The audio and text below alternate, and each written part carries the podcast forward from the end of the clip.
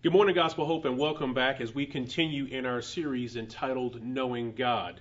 Um, I pray that during this past week we all celebrated our mothers, or at a minimum, we savored what it meant uh, to experience and benefit from the ministry of mothers, whether your mother is still physically with you um, or not. But today we return to the dialogue of our Heavenly Father. That is, we're exploring what it means to know God, and we're going to specifically look at what it means to know God through the study of His names. Now, if we were to cover all of the names of the Lord featured in the Bible, all the names and titles, that would be a 52 week series. And so we're obviously not going to be able to cover all of them today, but we will be able to cover enough of them to get the essence of what it means to know God through the adventure or the discovery of exploring His names. Just a brief walk through the Bible immediately you realize that the, our predecessors in the faith during the biblical era placed a much higher level of emphasis on names than we do today. Uh, many of the names in the Bible, not just hard to pronounce, not multisyllabic only, but they are also names that are packed filled with meaning. Whether that's the individual characters, even some of the opponents of God's people, some of the names of the geographic places, just names seem to be rich with all kinds of cultural meaning and significance. Well, it shouldn't surprise us, as our God also gives us many names to know Him by. And those names also feature many different nuances. And uh, as we prepare to kind of walk through a few passages of Scripture and talk about the name of God, I want to take you on a brief walk down memory lane. I don't know if you can go this far back, but in 1999, uh, there was a singing group called Destiny's Child. And during that year, they gave us the hit single entitled Say My Name. Uh, this particular song, I'm not going to sing it in its entirety as much as I'd like to because I didn't bring my band with me and I'd have to do it a cappella. But nevertheless, I am going to read for us some of the chorus from this song. Because in this song entitled Say My Name, the chorus is very telling in terms of the significance and the importance of names. Follow me carefully. It goes this way Say my name, say my name. If no one is around you, say, baby, I love you. If you ain't running game, say my name, say my name. You acting kind of shady. Ain't calling me baby. Why the sudden change? Say my name, say my name. Now, even if you're not familiar with the group Destiny's Child and you never heard this song before, you can probably figure out just from the brief chorus some of the issues that gave rise to the need to write the song and what the larger song was about. You see, the writer of the song is writing to her uh, man or a person that she's in relationship with, and she's noticed a trend in his behavior. And that is, whenever they are together, he speaks to her one way, but when they are apart, he speaks another way. And during the times when they are separate, she is suspicious that he is being unfaithful. Why? Because when he calls or when she calls him on the phone in moments when they're separate, there are times when he is not as doting, when he is not as specific as he normally is, but he becomes very general in his conversation. And therefore, she makes the request well, we're on the phone. Why don't you say my name? Why don't you say my name? Because if you would say my name, you could clarify any ambiguity that there might be, both for any person that you're with, that I am not just anyone, but I am your only one. And the essence of that lyric, driving this particular, these two particular people, one who wants to, to have the affirmation that they are in a unique and exclusive relationship through the exchange of a name and then also wanting the clear pronunciation and the knowing of the name to be said out loud as an advertisement to others who might be around wondering about the fidelity of their heart or the strength of their relationship. I believe that the essence, the character of that, is even kind of a fitting backdrop for us to explore the subject of God's name. So when we turn in our Bibles to the book of Exodus, chapter 3, verses 13 through 15, this is going to be the launch pad for our study in the names of God. But as we do this launch into the study of the names of God, why? I believe that it is through God's name, through his constant disclosure and all the names that he gives us in the scripture, that the Lord is constantly drawing us into a relationship of greater intimacy. And as he does so, he does it as an affirmation to us and as an advertisement to the world of what it looks like to be his people. I believe that God gives us his name as a constant means of drawing us into greater degrees of intimacy with him as an affirmation for us that we are His, and as an advertisement to the rest of the world of what it looks like to belong to God indeed. So if you have your Bibles with you, go ahead and turn with me in them to Exodus chapter 3, verses 13 through 15, and it is there that we will find today's basic template through which we will explore the names of God. The scriptures read this way It says, Then Moses said to God, if I come to the people of Israel and say to them, The God of your fathers has sent me to you, and they ask me, What is his name? What shall I tell them? Now, this is an important question because if you understand the backdrop of what's happening there in the book of Exodus, God's people, on the eve of being delivered from the hand of Pharaoh, as God is about to bring in all these plagues, they have been living, as I like to call it, in the belly of bad theology. They are surrounded by the idol gods of Egypt. They are completely familiar with the idea of there being gods. And so, no doubt, when Moses comes to God's people and says, God sent me and I'm here to deliver you, they're going to want to know, well, what's his name? Because they are not going to want to follow one of those idol gods from the Egyptians. They want to differentiate. They want to know exactly who it is. And so this first verse gives us our first point, and that is we want to know what is the need for God's name. The second verse, or that is verse 14, gives us some additional insights. God said to Moses, I am who I am. And he said, Say this to the people of Israel I am has sent me to you. The second thing we must explore is the unique nature of God's name. So, one, the need for his name. Number two, the unique nature of God's name. What is this whole business of saying, My name is the I am that I am, or I am who I am? The third verse will give us even additional clarity as to where we're going in our study of God's names, as God says this to Moses. He says, God also said to Moses, Say to this people of Israel, the Lord, the God of your fathers, the God of Abraham, the God of Isaac, and the God of Jacob, has sent me to you. This is my name forever, and thus I am to be remembered throughout all generations. These three verses give us our framework for today's walk through some of the names of God. We want to explore the need for God's name. We want to explore the nature of God's name. And then thirdly, we want to explore the notoriety of God's name when he tells us that it is a name to be remembered throughout all generations. And so, again, continuing to look at your Bibles as we will reference these passages a few times throughout today's message, let's unpack exactly what it is that I refer to, or we refer to in the scriptures as the need for God's name. Well, as I mentioned earlier, again, the backdrop within Egypt is one where God's people are couched in a foreign land, not on their own terms and not practicing their own culture, and therefore not even having their own theology or their own God.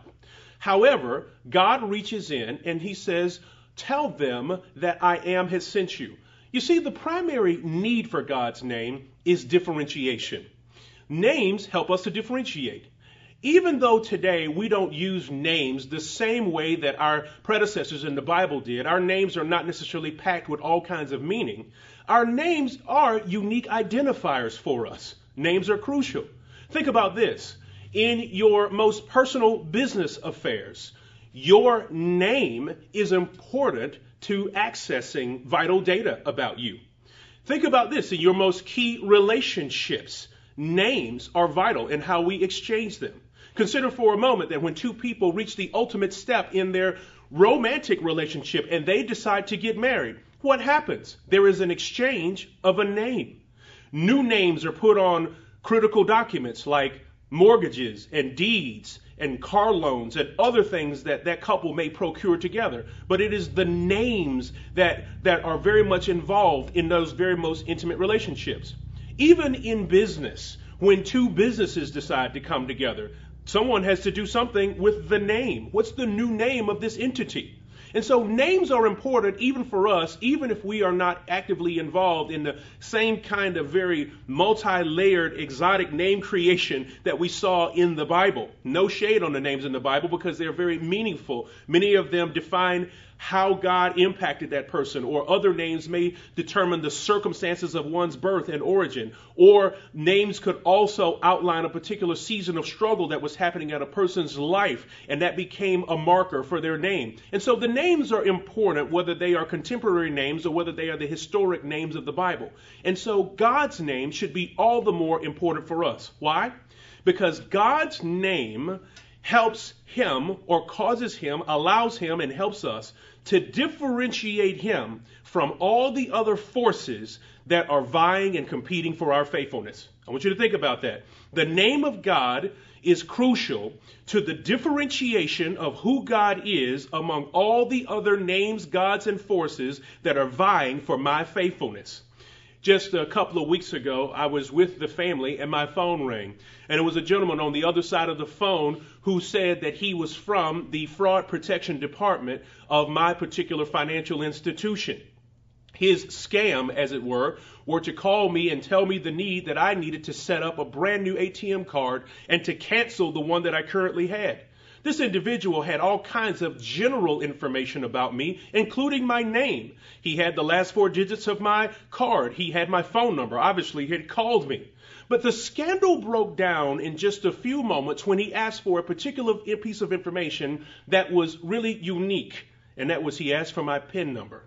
And it was in that moment that I knew that the level of intimacy that this person was trying to access and gain in my life was not one that he was allowed to have because I knew exactly what frauds look like.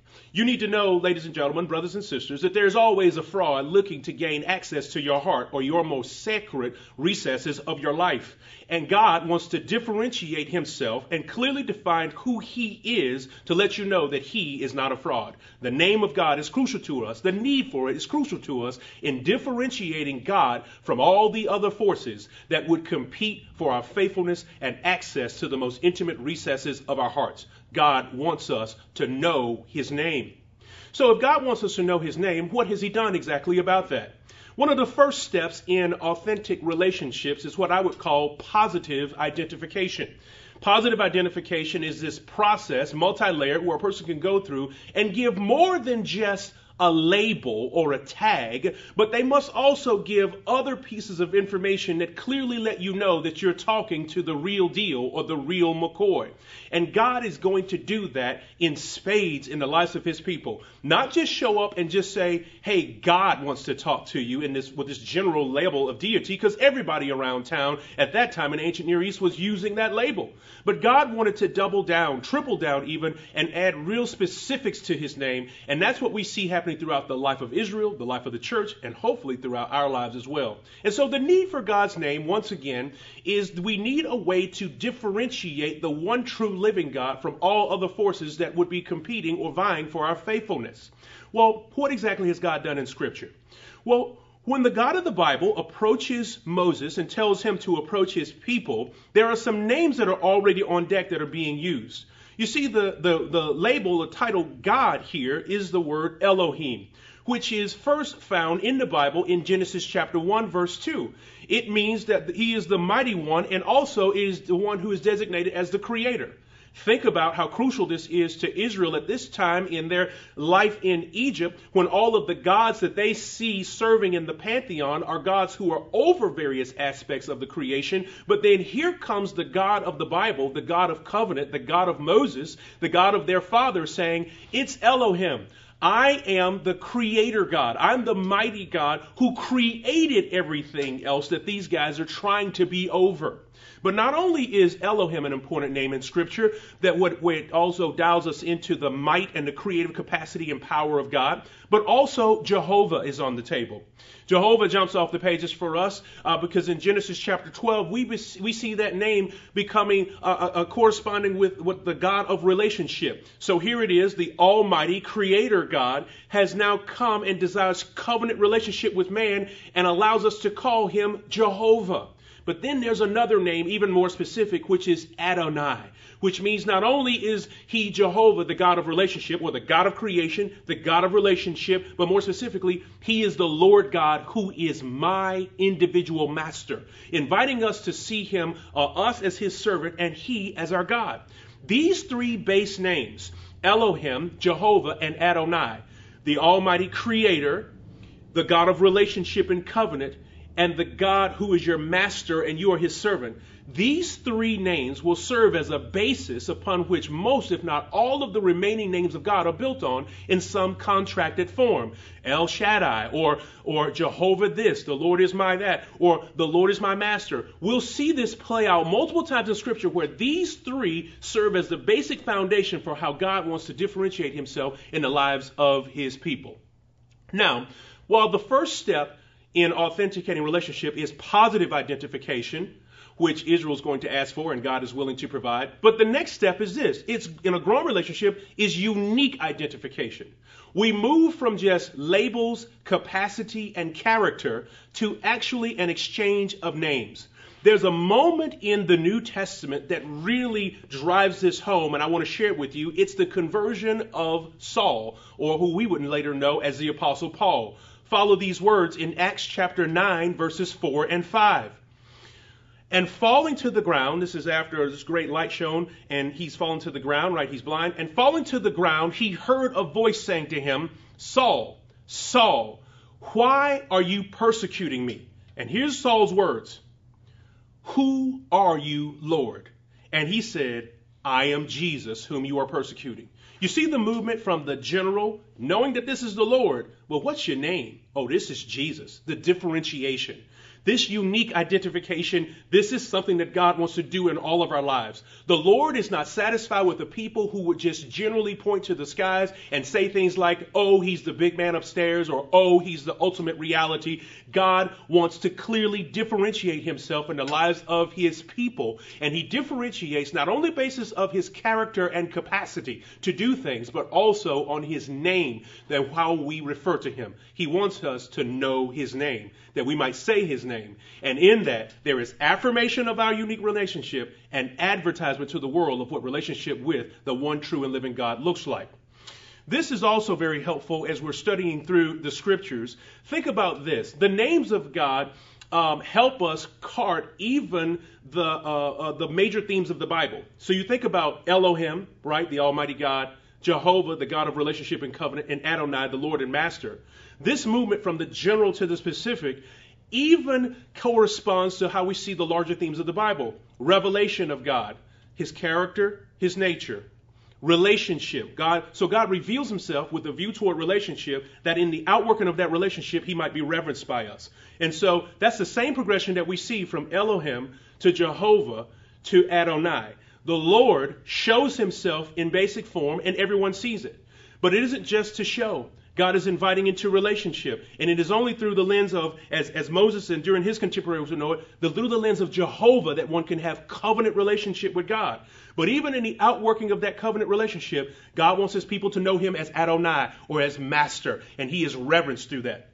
This is the macro theme of the Bible, revelation that leads to relationship that results in reverence. And is that kind of unique differentiation that God calls our heart to understand through the disclosure and the telling of his names. Here's what, what I would want to close this out with. The names of God help us to not only know things about Him, but it also progressively draws us closer to Him. As we start to unpack some of these names, the, this movement from the general to the specific, I hope will warm our hearts and also make us more ready for worship and service. Let's take a look at verse 14. Verse 14 in Exodus 3 says this God said to Moses, I am who I am. And he said, Say this to the people of Israel, that I am has sent me to you. When I first read this as a young boy, I once again felt like perhaps God was giving uh, maybe a stiff arm, or God was perhaps folding his arms and tell him, "Is your daddy talking?" or some other type of uh, divine machismo, where God wasn't trying to show all of his cards. But in reality, as I matured and I look at the scripture, God is really showing a lot of the cards. As a matter of fact, He's showing just as many cards as humanity can possibly handle. You see, this unique title of I am that I am is a declaration that God is permanently and constantly eternal. He is the ever present, self sufficient God. This title, I am that I am, is saying tons about God. It isn't clever, it isn't mysterious. There's a lot to be unpacked, but it is a beautiful declaration of who God is because He is the God who is constantly eternal and unchanging. James chapter 1, verse 17, a familiar passage to us, puts the unchanging, ever eternal presence of God this way. Every good and perfect gift comes from above, coming down from the Father of lights, with whom there is no variation or no shadow of change, right? The immutability of God, the fact that He is always, that He is eternal and He is constant, that, that, that age after age, He is the I am. You look in the, you look in the past, He's the I am. You look in the future, He's the I am. He's always relevant and always present. He is always there. He is the eternal God and He is unchanging. That should bring our hearts comfort, not confusion. But how exactly should this bring us comfort? That God declares himself as the one who is eternal and immutable, eternal and unchanging. Well, I'll tell you why. It's intended to create for us trust when we live in a landscape of life that is inundated with change. God desires, through the way we understand his names, to call us up and cultivate in us deep trust while he is unchanging in a world and a life that is inundated with change. I want you to just sink back into the sands of the ancient Near East real quick and think about Israel's situation and the great change that they're getting ready to go through. Who more appropriate to reveal oneself to than the God who does not change and who is immutable? They need to hear that, and you and I need to hear it as well. Israel's life is getting ready to radically change in major ways. And there are going to be some things that God's going to do in the coming pages of Exodus that they've never seen done before, nor have they ever heard of. And what else do they need? They need a God that they know is both eternal and unchanging. And we need to know that same God, the I am, who is the I am. I want to read a few names to you that I hope would resonate in some meaningful ways. Listen to these. Throughout the scriptures, the I am shows up in this way. In Genesis chapter 22, verse 14, he showed up as Jehovah Jireh. That is to mean, I am your provider. In Exodus chapter uh, 15, verse 26, he showed up as Jehovah Rapha, which is to say, I am your healer. In Exodus chapter 17, verse 16, he showed up as Jehovah Nisi, which is, I am your banner in battle. Right? In Exodus chapter 33, verses thir- verse 13, he showed up as Jehovah Makeshkadim, which is, I am the Lord who sanctifies my people. In Judges chapter 6, verse 24, the Lord showed up as Jehovah Shalom, which is, I am your peace. He said that to Gideon. In Psalm 23, he showed up as Jehovah Rophi, Jehovah Rohi, or Jehovah Rohi, which is the Lord is your shepherd, or I am your shepherd. In Jeremiah chapter 22, verse 6, or Jeremiah chapter 23, verse 6, he shows up as Jehovah Tsidkenu. Pronounce that one three times. It is, I am the Lord your righteousness. In Ezekiel chapter 48, verse 35, he shows up as Jehovah Shammah. I am the Lord who is there. And in 1 Samuel chapter 1, verse 3, he shows up to Hannah as the Lord of hosts the Lord who, who, who, who fights and campaigns for those that are downtrodden and grieving, and that leads the Lord's people in battle against the forces that are against them. I want you to think about these great names Jehovah Jireh, Jehovah Rapha, Jehovah Nisi, right? Uh, Jehovah Makadesh, right? The Lord, He's the one who sanctifies. Jehovah Shalom, Jehovah Rohi, Jehovah Tsidkenu, Jehovah Shammah, right? And there's so many others. Now, I hear you. I hear you. You're sitting there on your sofa, you're there in front of your computer or your television or wherever you watch this message, and you're like, Pastor Rod, do you possibly expect us to write those down? Do you expect us to memorize them? What exactly are we supposed to do with all these names? This list of names, you can memorize them if you like. I think it might be a great thing. You can write them down. I hope you do and capture the scriptures that they come from. I believe that would be a good thing. But what is God doing? What is the, the unique nature of his name and what did he intend to do? You see, the nature of God's name, the I am that I am, is one that I hope we can see that there is no single word that could possibly capture the essence of who God is in all of his glory. There's no single moment that could effectively capture all of who God is in any singular moment because he is the I am right? He is the Lord who is eternal. So if there's no single word or moment that could effectively capture the essence of who God is, how does he effectively relate to his people and share with us who he is? Through this manifold witness or through this biblical brochure where we get a chance to look at how God leverages or uses his power, his saving and redeeming power in the lives of his people episode after episode, page after page, time after time, moment after moment, breath after breath, situation after situation. The litany of names that we find of God in the scripture are designed not to overwhelm us with some kind of list that we need to memorize or, man, if you didn't write all those down, you're not going to be able to get the secret code to unlock the favor of God or God's going to ask you tonight when you hit your knees, when you pray to Him, ooh, you didn't call me Jehovah Rophe, so I can't talk to you right now. No, that's not it. The litany of names is designed to be a great, beautiful brochure that allows us to understand that, again, the unchanging God can be trusted regardless of times that are always changing. He also wants us to see this that the, uh, it is intended to show us that the Almighty is also the all sufficient. In other words, God allows himself to be seen in these very local moments of need so that his almightiness is not generalized, but it is particularized in our hearts and we connect our faith to it and we love and adore him through it. So we see that the almighty is all sufficient in each one of the moments of life where I find myself being insufficient. Does that make sense? I hope it does. I was looking for an amen there. You probably maybe can give a thumbs up or hit your screen or something. But nevertheless, the nature of God, the nature of God's name is, is one that we are to know that it is eternal and that there is no one name or no set of names that we could give God that would ever capture his total fullness because he is eternal. But the Lord did not allow that to stop him. He has still appealed to us through a full brochure, the manifold witness of the Bible and the manifold witness of what the Holy Spirit unpacks in your life and in mine. Do you realize that right now, in this season, in our country and in your own life, the Lord is trying to actively add another layer to the brochure?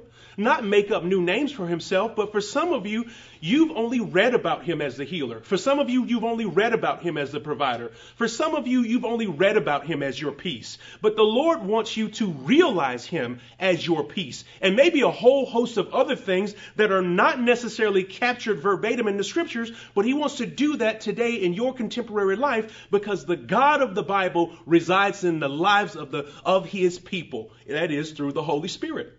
And so God is still unpacking himself today.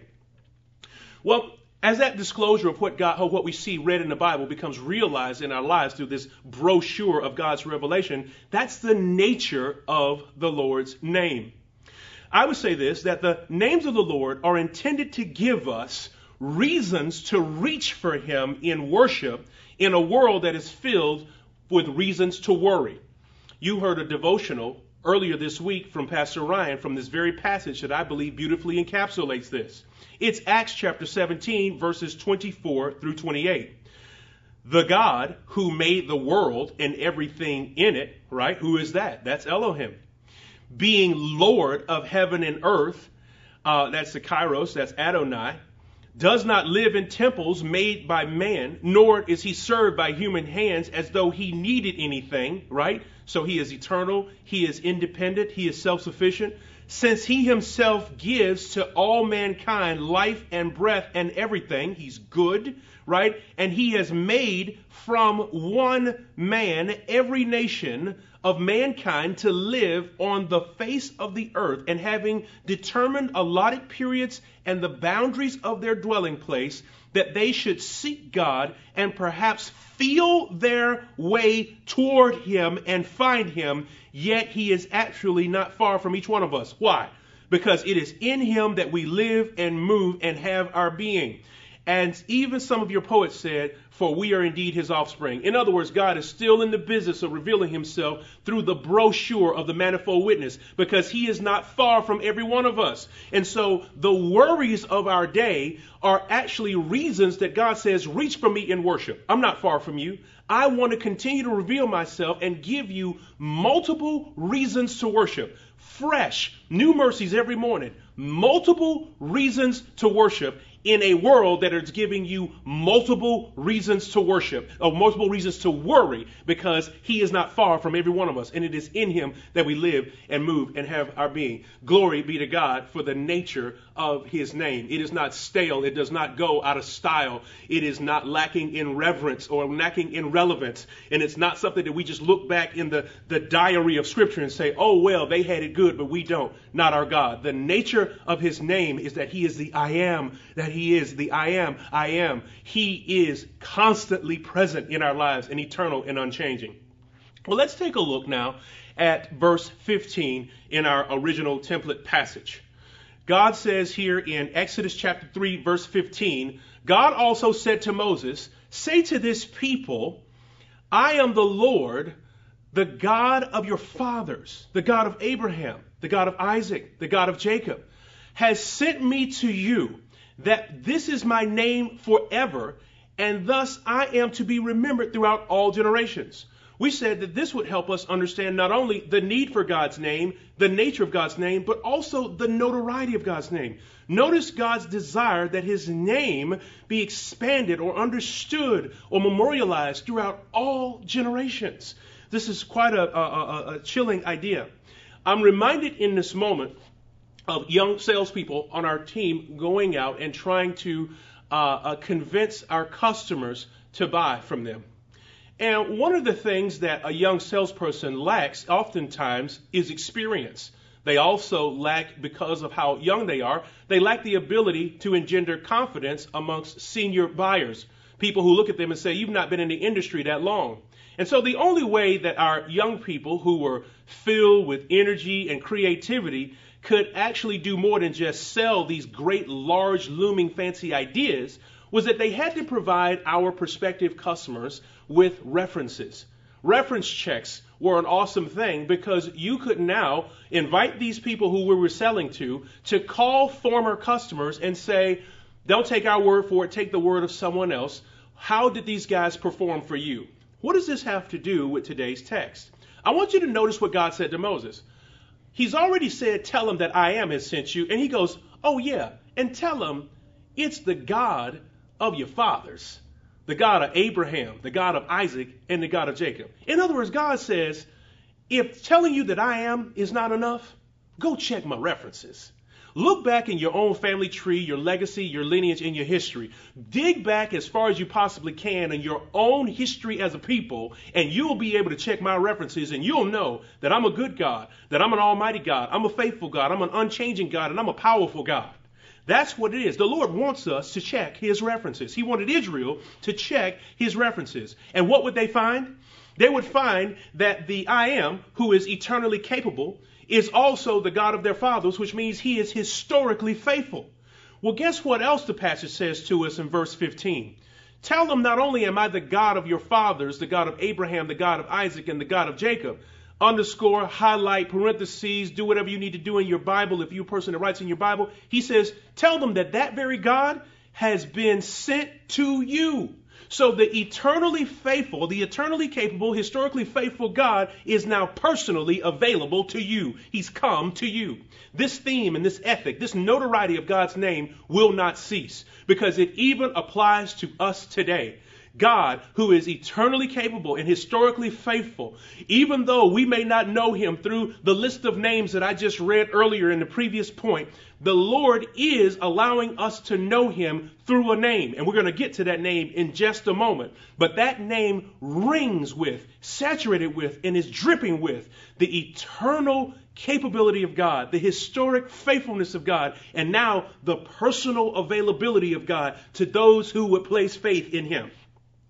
So when it comes to this God who wants the, his name to be expanded throughout all generations, how exactly is he doing it? How is God going to accomplish this multi generational continuity of his name? The Bible has something to say about it. Number one, he advances his name through the reputation of his people. Look, listen to these words. Second Chronicles chapter 7 verse 14, no stranger to this passage. If my people who are called by my I heard somebody out there say name. Thank you, Rick. Uh, will humble themselves and pray and seek my face and turn from their wicked ways, then I will hear from heaven and I will forgive their sins and I will heal their land. The people would have a local expression of God's eternal capability, historic faithfulness, and personal availability to manifest locally in their lives if they would turn toward the one true God. And he says, if my people who are called by my name. So God is in the business of advancing his name through the well being of his people. But he goes further. God advances his name through his kings, uh, and the foremost of which is found in Isaiah chapter 9, verses 6 and 7. For unto us a child is born, to us a son is given, and the government shall be upon his shoulders, and his name shall be called, his name shall be called, his name shall be called Wonderful Counselor, Mighty God, Everlasting Father, Prince of Peace, and the increase of his government and of the peace thereof there will be no end. And on the throne of David and over his kingdom to establish it and to uphold it with justice and with righteousness from this time forth. How long?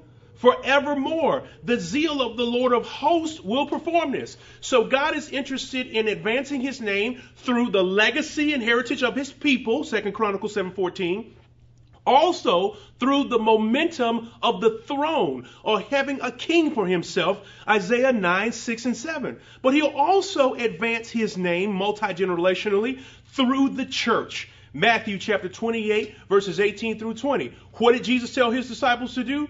Go and make disciples, baptizing them and teaching them in whose name? Yeah, in the name of the Father, the Son, and the Holy Spirit. God is about the business of advancing his name. But the Lord goes further with this business of his name, and he wants it to be ex- advanced through his son. He advanced it through his son because we find out that in Philippians chapter 2, verse 9, it says that Jesus, per the work he has completed and accomplished righteously, wonderfully, and gloriously on the cross, that Jesus has been given a name that is above every name. So now we found ourselves flatly and squarely in the New Testament. And while the New Testament pages are not littered with a series of hard to pronounce names for God, they are littered with one name, and that is the name of Jesus. I want you to remember the activities of Jesus when it comes to his relationship to the I am. Throughout the book of John, whenever Jesus would be challenged about his identity, he would say things like, Oh, guess what? I am the bread of life, or I am the door, I am the good shepherd. He would do that over and over again. And then one time, he even stunned everybody in the audience by saying, Before Abraham was, I am. So if there was anybody interested in knowing how was God multi-generationally conveying the name or advancing the cause of the great I am, they would see it done through Jesus Christ and through his people, the church. But there's more. There's more. When the Bible tells us that Jesus has been given a name that is above every name, what does that mean? Well, I'll tell you what it indicates. Because Jesus comes to meet a need that is above every need, yeah, he got a name that's above every name. Think back now in all the names that we've covered people who needed water, people who needed peace, people who needed righteousness, people who needed healing, people who needed uh, defense in battle, people who needed a shepherd. The Father comes along and says, All those things you've historically ever needed, your greatest need, all of those little needs were just a, a, a part or an echo of your grand and great need for salvation. And that's what the name of Jesus is it is Jehovah is my salvation. And that's why he has a name that is above every name because he's meeting a need that's above every need. But then there's another name that is given to the Lord Jesus Christ that is so beautiful, that is so wonderful. Fast forward in your scriptures to the book of Revelation, chapter 22, verses 12 and 13. Look, I am coming quickly, and my reward is with me to repay each person according to what he has done. I am the Alpha and the Omega, the first and the last, the beginning and the end. This unique name, label, and title of the Lord Jesus Christ, what it shows us is not that God is out of the business of using names like he did in the Old Testament, but what he has done is he has aggregated all those names into the person of Christ. I guess that would be the word of the week. I know Jalen likes to put that out there. Word of the week is aggregate. All right, so the name of Jesus is the aggregate of all of those Jehovah titles and the El Shaddai's and Jehovah Shalom. He is the aggregate. It is all that put together is the salvation of God's people. He is the beginning and the end. However far back you can go in time, all that God's people ever needed, Jesus is there. He's in the beginning all that God's people could ever need in the future, multiple generations, God is there in the future. He is the first and the last, the Alpha and Omega, the beginning and the end. And so I hope that as we have been traveling through the scriptures and we disclose just a handful of the names of God, that you have been captured now by the need for God's name, because He wants to differentiate Himself from all the other forces competing for our faithfulness the notoriety of God's name. He wants to advance it through the well being and the welfare of you and I. But the ultimate name under which Jesus or which the Lord wants to be known is through the name of Jesus, because it is through that name and no other name that salvation can be had. The Bible puts it beautifully over in the book of Hebrews when it said that God, who at various times and in various manners spoke to the prophets, spoke to mankind through prophets, but in these last days, he is disclosing and revealing himself through his son. And so the reason that the, the, the, naming conventions of God as we see them seem to have slowed to a halt is they didn't slow to a halt. They met their aggregate. That is, in the person of Christ, who Paul describes as the fullness of the Godhead bodily. In other words, as the eternal God who is unchanging, desires to be relational and have covenant with his people, and come super close and be specific to them as that God, as the Almighty God and Creator, comes close. The Godhead says, How could we express ourselves? How do we disclose ourselves? How do we reveal ourselves? How does the, the Elohim become personal? In the person of Christ. Jesus Christ is the name that is above every name King of Kings, Lord of Lords, the Alpha and the Omega. He's all those names that the, that the, the saints of old knew him in the past. He's each and every one of them, and he is all of them at once. Jesus Christ is the name that the Lord wants us to know, and that is the lens through which he wants us to know him. It was Jesus himself who said that no man can come to the Father except the Father draw him, except no man can come to the Son except the Father draw him. This is the PowerPoint through which God wants to be known, is through that name. And so again, memorize the names, love the names, uh, spend time in the Word through them devotionally because they unpack and, and, and they reveal very specific aspects of how God wants us to know Him as Lord and Savior over those smaller events and episodes in our lives. But when you get done with that, I want to beg you, come back to the name of Jesus. Stay with the name of Jesus. It is in that name that you can trust that God is still disclosing and beautifully revealing himself. And he wants to reveal himself in the brochure of your life as well. Let's pray. Father God, we're thankful to you for this wonderful adventure through your word. And your name is beautiful. Your name is glorious. Your name has some features that we, we don't even have time to cover. But we know that through the revelation and the disclosure of the Holy Spirit, tethering us back to your word, tying our hearts to uh, your Son, Jesus Christ, that what you want us to see and know about you is readily available. And I pray, oh God, for a special just revelation of yourself during this time in our lives. Lord God, we need uh, justice. Uh, to prevail, righteous justice in our country. Lord God, we need healing uh, in our country. We need provision as we see our economy get wonky, Lord God, in our country. Lord God, we still need you in all the ways you revealed yourself in the past. And Lord God, we just ask that you would just dynamically and beautifully reveal that both in us and in your people so that the world would see not only an affirmation, uh, we would not only see an affirmation of who you are in our hearts, but we would also see an advertisement of who you are in how, Lord God, you love on and care for your people. And this we pray in Jesus' name. Amen.